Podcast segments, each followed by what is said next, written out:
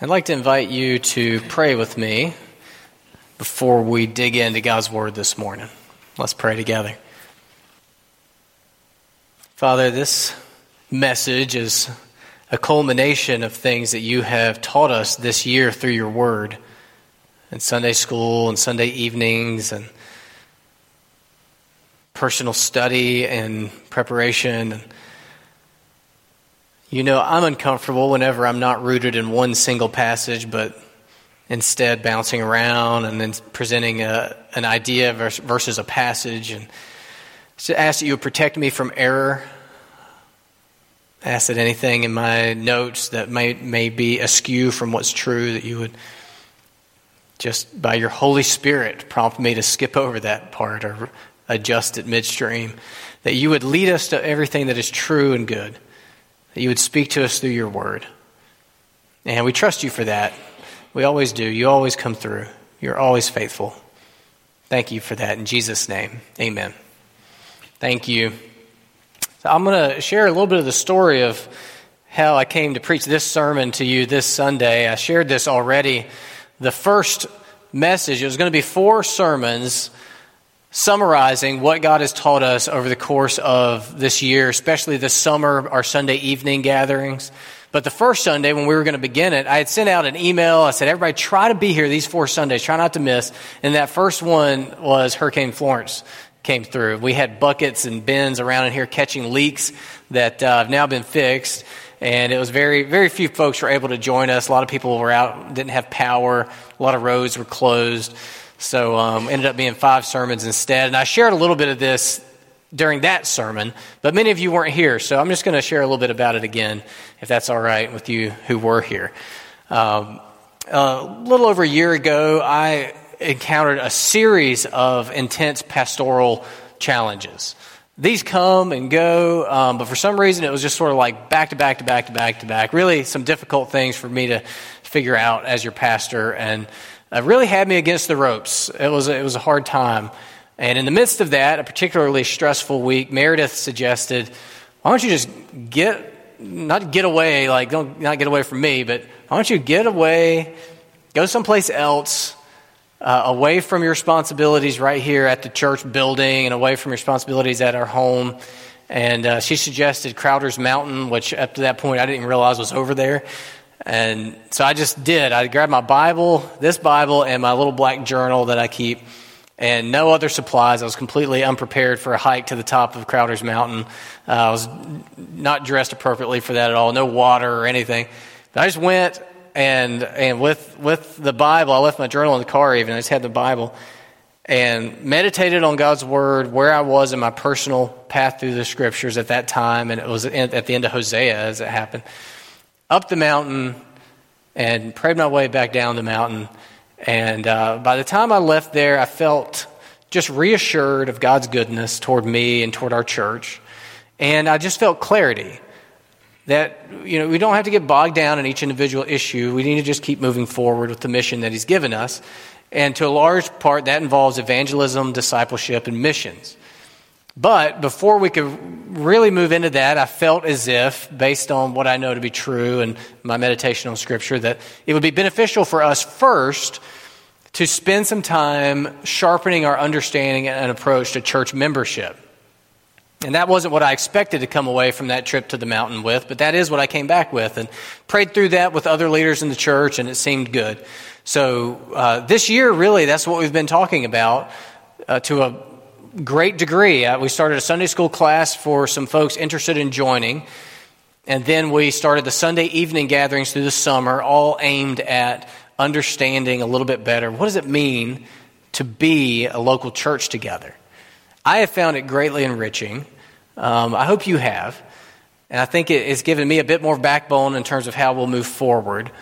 So these four sermons are kind of the end of that. Uh, once we get done with this sermon today, I'm not planning on talking a great deal more about church membership, except as it comes up when we do the Lord's Supper, we have baptisms, we add new members, our annual meeting, things like that. But sermon wise, I plan, I'm so looking forward to this, I plan to just get back into our to a book and move sequentially through a book. I'm way more comfortable there. So we approach this question asking four questions. Who is Jesus? Who is Christ? And we answered, He is the Savior and the Lord. And then, what are Christians? Christians are those who trust in Jesus as their Savior and follow Jesus as their Lord. And then last week, what is church? It's all the Christians. Local churches being localized gatherings of Christians.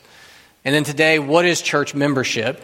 And the simple, I won't leave you in great suspense, the simple, sort of literal understanding of church membership is it's just a formal commitment to a local church. No, I said that wrong. It's a formal commitment with a local church. Church membership is a Christian committing to their local church and that local church committing to that Christian. So it's a it's all church membership is, is a formal commitment with a local church. But where I've landed in my fuller understanding of it is that church membership is a spiritual discipline. I don't know if you know what I mean when I say spiritual disciplines, but that's, that covers the range of Christian practices that help us live in light of what's true. So that covers like daily quiet times. That's a spiritual discipline. Uh, if you have any kind of method to how you pray, that's a spiritual discipline. Some people have a, a rhythm of fasting to be close to the Lord and pray. That's a spiritual discipline. And I've come to understand church membership as another spiritual discipline, equally important with those spiritual disciplines. So, the statement that I have that kind of crystallizes where I've landed this whole year is church membership is a spiritual discipline that helps Christians obey the communal commands of Christ. And you know it's true because of the alliteration. Church membership is a spiritual discipline that helps Christians obey the communal commands of Christ. And the sermon really is just, we're going to, I'm going to explain what I mean piece by piece based on Scripture. And we're going to go backwards. So we're going to start at the end. The commands of Christ. Let's think about the commands of Christ for just a little bit together. If you had access to a time machine and could travel back to when Jesus was here in his earthly ministry, those three years, and you could see him and listen to him, what do you think would be most striking to you about him? I'm reading a book right now, and a character in that book, it takes place during the time of Jesus when he was ministering on the earth. And this character, Demetrius, is a Corinthian slave and he happens to be in Jerusalem when Jesus and his disciples are entering the city before he's going to be crucified. We call it the triumphal entry. And the crowd is going crazy and they're ripping palm branches from the trees and putting them down in front of Jesus and putting their, their coats down in front of him. And they're shouting, The king is here. The king is here. And this Corinthian slave, Demetrius, doesn't know what they're talking about. He doesn't know anything about the Jewish scriptures that they're waiting for a coming king or anything. But he's got to see what this crowd is going crazy about. So he forces his way through the crowd, you know, shouldering his way through, and he makes it to the inside of the circle. And he sort of stumbles through and he looks up, and there's Jesus on that donkey that he rode in on. His, his disciples kind of around him, sort of trying to keep the crowd under control. And he sees Jesus, and he is as if struck by lightning. And he sort of stumbles back through the crowd to his companion, and his companion says, Well, what did he look like? Did he look like a king? And Demetrius said, No. He looked like something more important than a king. You remember when we first started studying Mark? That's one of the books we're working through. And we saw people encountering Jesus for the first time in his public ministry. And the crowds were just gathering more and more, and the word was spreading. But do you remember what they said about him? What struck them most about Jesus? Was it how charismatic he was? Was it what a great orator he was? How great of a speaker he was? What a strong leader? How handsome he was? How nice he was? How kind? No, what struck them was his authority. Mark 127. I'm going to reference a lot of scripture and I have most of it actually typed so you don't have to try to keep up with me. It should all be projected. Mark 127. After Jesus' first public act of ministry recorded in Mark, they were all amazed so that they questioned among themselves saying, "What is this?"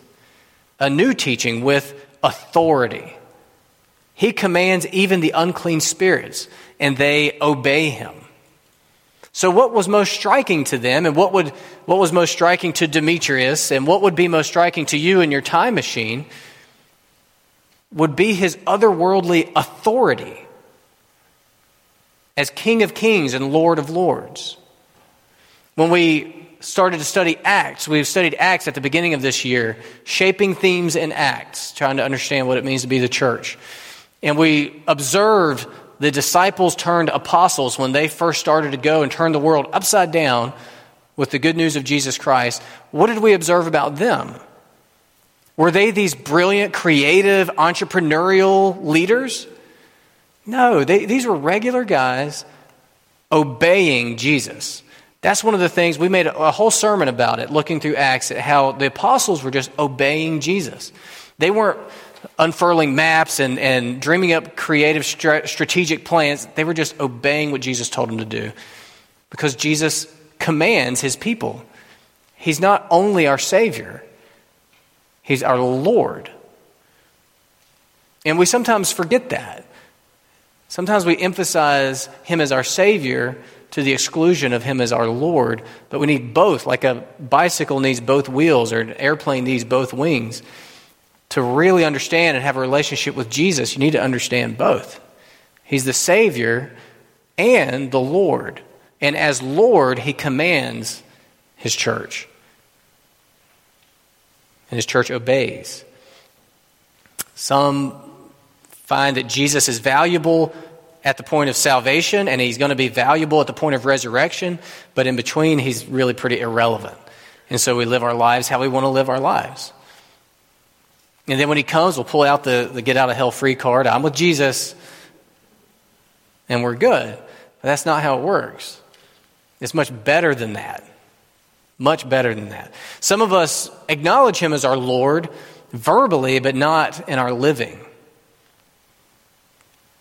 Luke 6:46, one of my favorite statements of Jesus. He was encountering people like this and he said, "Why do you call me Lord, Lord, and do not do what I tell you?" It's pretty simple, really. If, if I am your Lord, it follows that you would do the things that I said to do and not ignore them. It just makes sense logically, I think.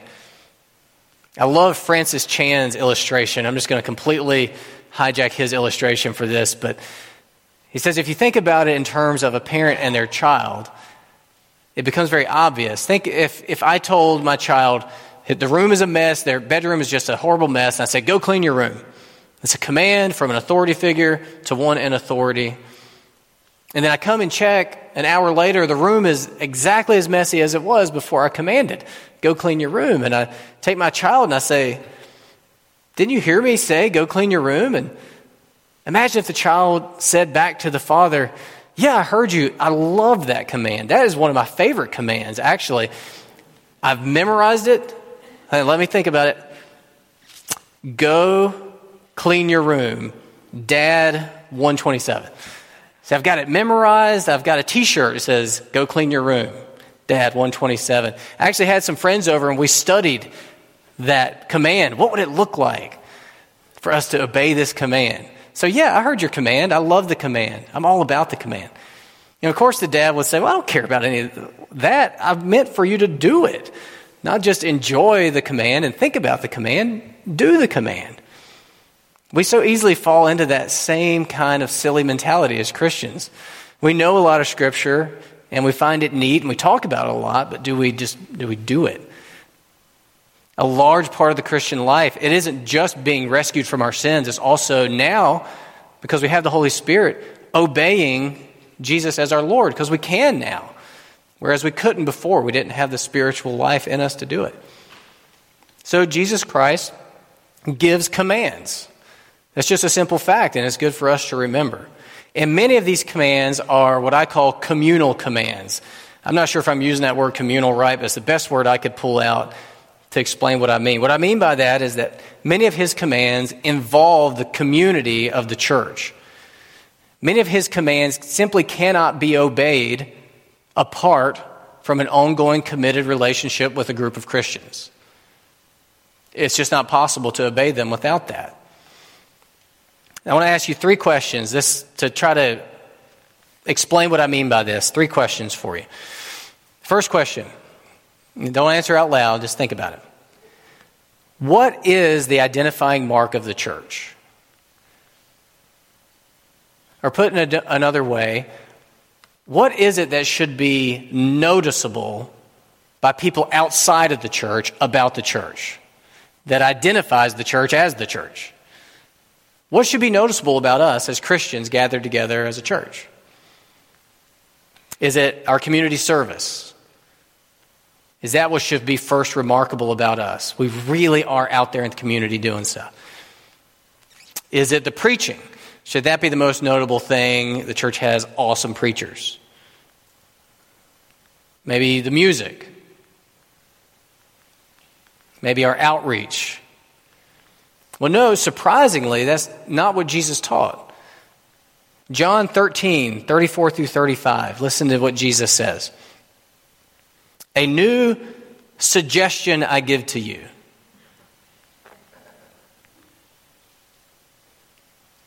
No, a new commandment I give to you that you love one another. Here he's talking to his disciples, his sort of the seeds of the church. A new command I give to you that you love one another, just as I have loved you, you also are to love one another. By this, all people will know that you are my disciples, if you have love for one another. Now, those other things I mentioned, those are inevitably going to be a visible aspect of churches. But what Jesus highlights is the way the people of the church love one another in a uniquely Christ like way. Throughout the New Testament, you'll find almost 60 commands that include the phrase one another. We call them the one another's. I actually have a printout of some of them on the table in the foyer you can grab on your way out. But we're commanded all through the New Testament to be united to one another, to serve one another, honor one another, welcome one another, empathize with one another, speak intentionally to one another in order to build each other up in Christ, protect one another, restore one another when any of us falls into sin, submit to one another. Now, how can we obey these one another commands apart from each other? It's impossible. It can't be done. Okay, second question. Why do you have the Holy Spirit? So the Bible teaches when Jesus was going to ascend, he told his disciples, It's better for you if I go because God's going to send the Holy Spirit, the helper with a capital H. Now, why did God send the Holy Spirit? Now, there's more than one answer to this, but I want to point your attention to one specific one in 1 Corinthians 12 7. It says, To each is given the manifestation of the Spirit why? For our own personal good, for our own personal relationship with God. Well, no, no, but that's true. You can make that argument scripturally, but that's not all. To each is given the manifestation of the Spirit for the common good. So you have God, His Spirit living in you as a Christian, not just for you, but so that you can be a supernatural benefit to your fellow Christians for the common good of the church. And much of what the Holy Spirit would do in you cannot be done apart from ongoing committed relationship with other Christians in what we call the church. It'll be dormant. If, if you go to be a monk in the woods, much of what the Holy Spirit would want to do in and through you will be silenced because you won't have your church family there to serve. Okay, the third question How do we grow? How do we grow? You know, we're all Christians. We understand that as new birth, and just like newborn babies should grow, so should new Christians. We should grow as individual Christians and, and as a church. So, how, do, how does one grow as a Christian? Well, like the Holy Spirit question, there's multiple things that could be said here, but I want to point your attention to Ephesians chapter 4, verses 11 through 16. This ended up being really about the core passage for the whole summer. We came back to it almost every week. Ephesians 4, starting at verse 11. Be thinking about as we read this passage how does the Bible teach that Christians grow?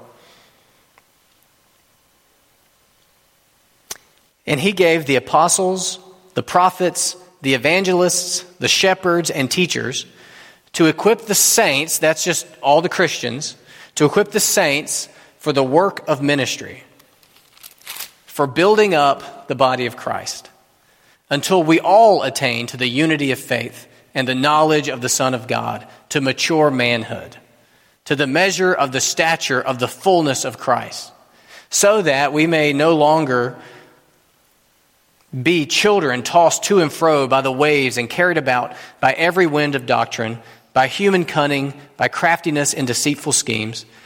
Rather, speaking the truth in love, we are to grow up in every way into Him who is the head, into Christ, from whom the whole body joined together, joined and held together by every joint with which it is equipped, when each part is working properly, makes the body grow, so that it builds itself up in love. Now, that's a lot to take in, but did you pull anything out of there for how we grow as Christians? We grow together, or not at all. We grow together or not at all. God did not design the Christian life to be lived solo. It only works together because He's not saving individuals separate from one another, he's saving a people, a nation, a family, a household. What God is doing in you through Jesus Christ is meant to flow through you to your fellow Christians. You are not a receptacle for God's mercy and grace and forgiveness, you're a transmitter of God's mercy and grace and forgiveness, a pipeline of it into other people, and it starts with your church family, with your fellow Christians. The church at large is all about loving the lost. And I am for loving the lost. I am not saying we shouldn't, but we can't jump over the first stuff that Jesus told us to do, which is love each other, our fellow Christians. It's from that strong base that we can reach the lost. And then we have something to invite them into because they won't be saved as individuals, they'll be saved into the church. They are saved into the nation, into the household, into the family. Now, we have a lot of challenges for living this way. It goes exactly against our cultural conditions. We live in a culture that loves independence and individualism. We love it. We love independence. We love to be free from others. And we love individualism. We like to think of ourselves as singular units, separate and distinct from others. Yeah, I have my home, you have your home. I have my car, you have your car. I have my radio station's on Pandora, you have your radio station's on Pandora. I have my Netflix, which is all the algorithms are calculated to my preferences. You have your Netflix, all the algorithms preference to your uh, tailored to your preferences. I have my schedule, you have your schedule. You do your thing so long as it doesn't infringe on me doing my thing.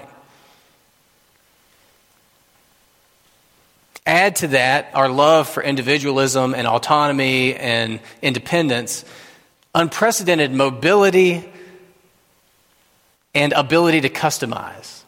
We have unprecedented, in, in, the history of the church, we have unprecedented mobility and the ability to customize.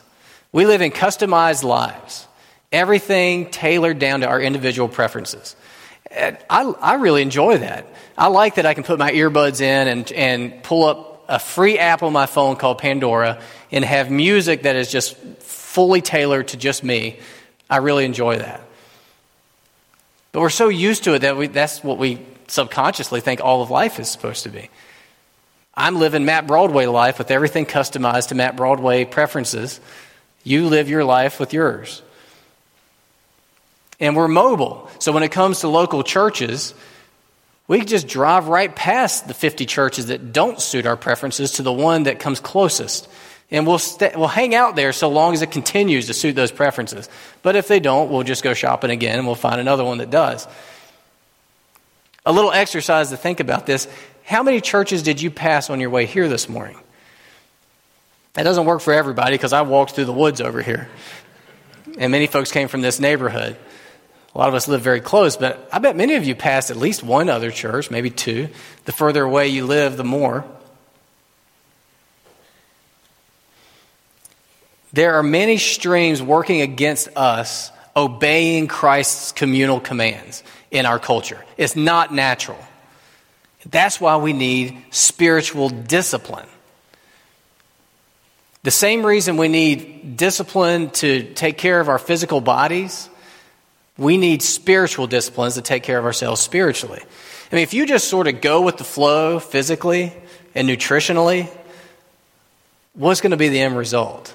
If you just go with your preferences, go with what's handy, go with what's convenient, it's not going to go well for you. We have to discipline ourselves with our diets. We have to discipline ourselves with our exercise. At least we know we should though we may not do it. It's the same for our spiritual lives. Uh, one of the speakers at the conference likened it to a down escalator. He said this, the Christian life in a fallen world is like walking up a down escalator. You've got to keep working at it to make progress. And if you stop, you don't stand still. Just like with our physical bodies, you decline, you atrophy, get spiritually flabby, same as physically flabby. And so we have verses like 1 Timothy 4 7 through 8. They needed this back then just like we need it now. Train yourself for godliness. That word can be translated discipline. Train or discipline yourself for godliness. For while bodily training is of some value, godliness is of value in every way, as it holds promise for the present life and also for the life to come.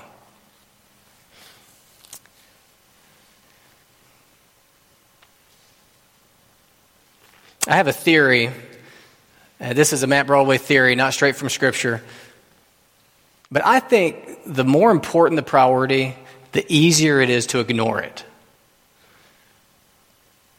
I think the more important the priority in our lives, the quieter that priority tends to be.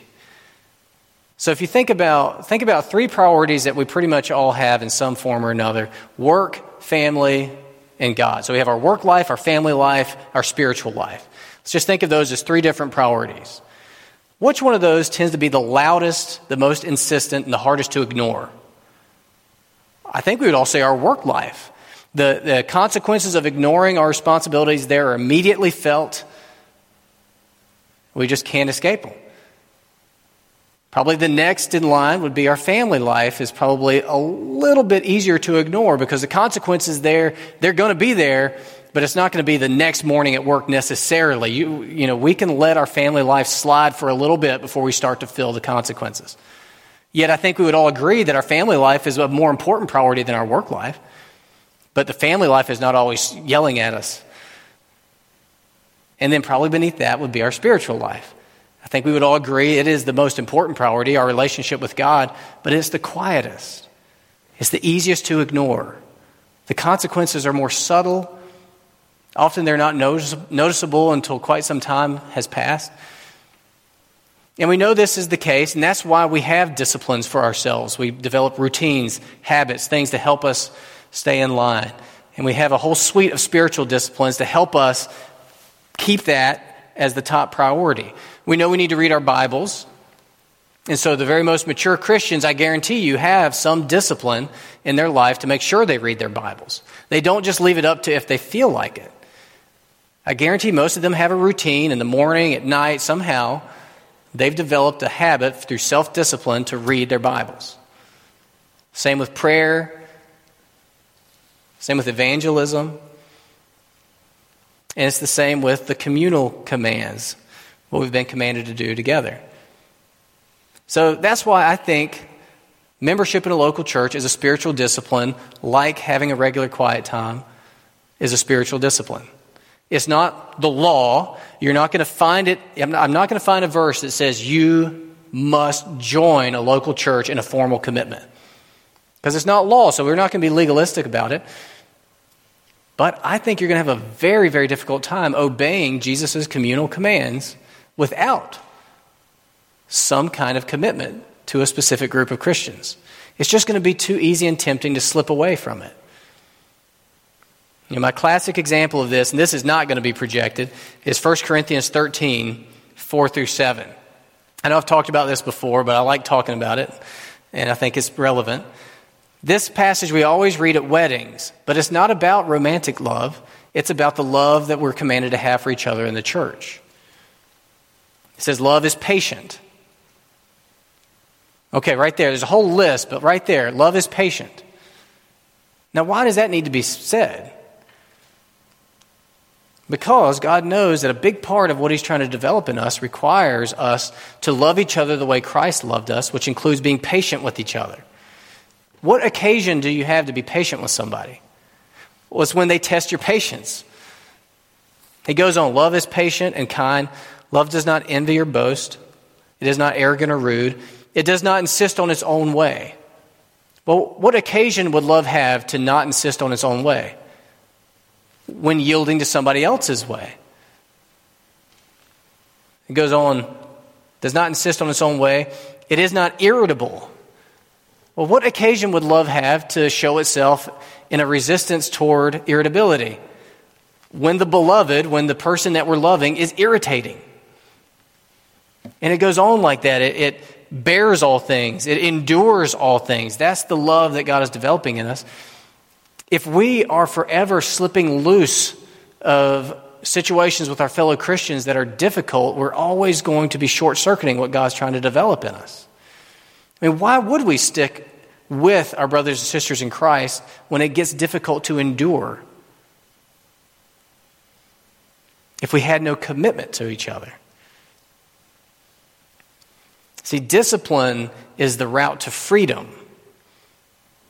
And when we're kids, we don't think that's the case. But as adults, we know that's true. If you want to be free to play the piano like Terry did this morning or the guitar like Lee did, you're going to have to discipline yourself to practice.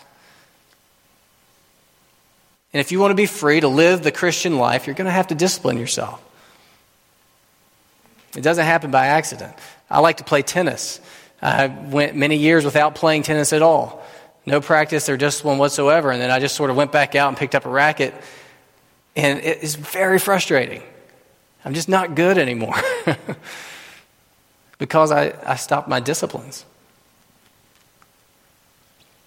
So it's not legalism, it's discipline, and it's the route to the joy and peace that God means for us to have. So I'll leave you with three questions. First question Are you obeying Christ? Is that a part of your Christian life? Obedience to Jesus. Second question Are you obeying the communal commands of Christ? So, specifically, are you taking seriously the things He's told you to do that require you to be in relationship with other Christians? And then, third, are you a member of the church? I want you to seriously consider if you're not joining the church, committing with the church, the church committing to you, you committing to the church as a spiritual discipline to help you obey the communal commands of Christ. And I'll leave you with Hebrews 10 24 through 25. You have to read this verse anytime you talk about church membership or involvement in church. And let us consider how to stir up one another to love and good works, not neglecting to meet together, as is the habit of some, but encouraging one another, and all the more as you see the day drawing near.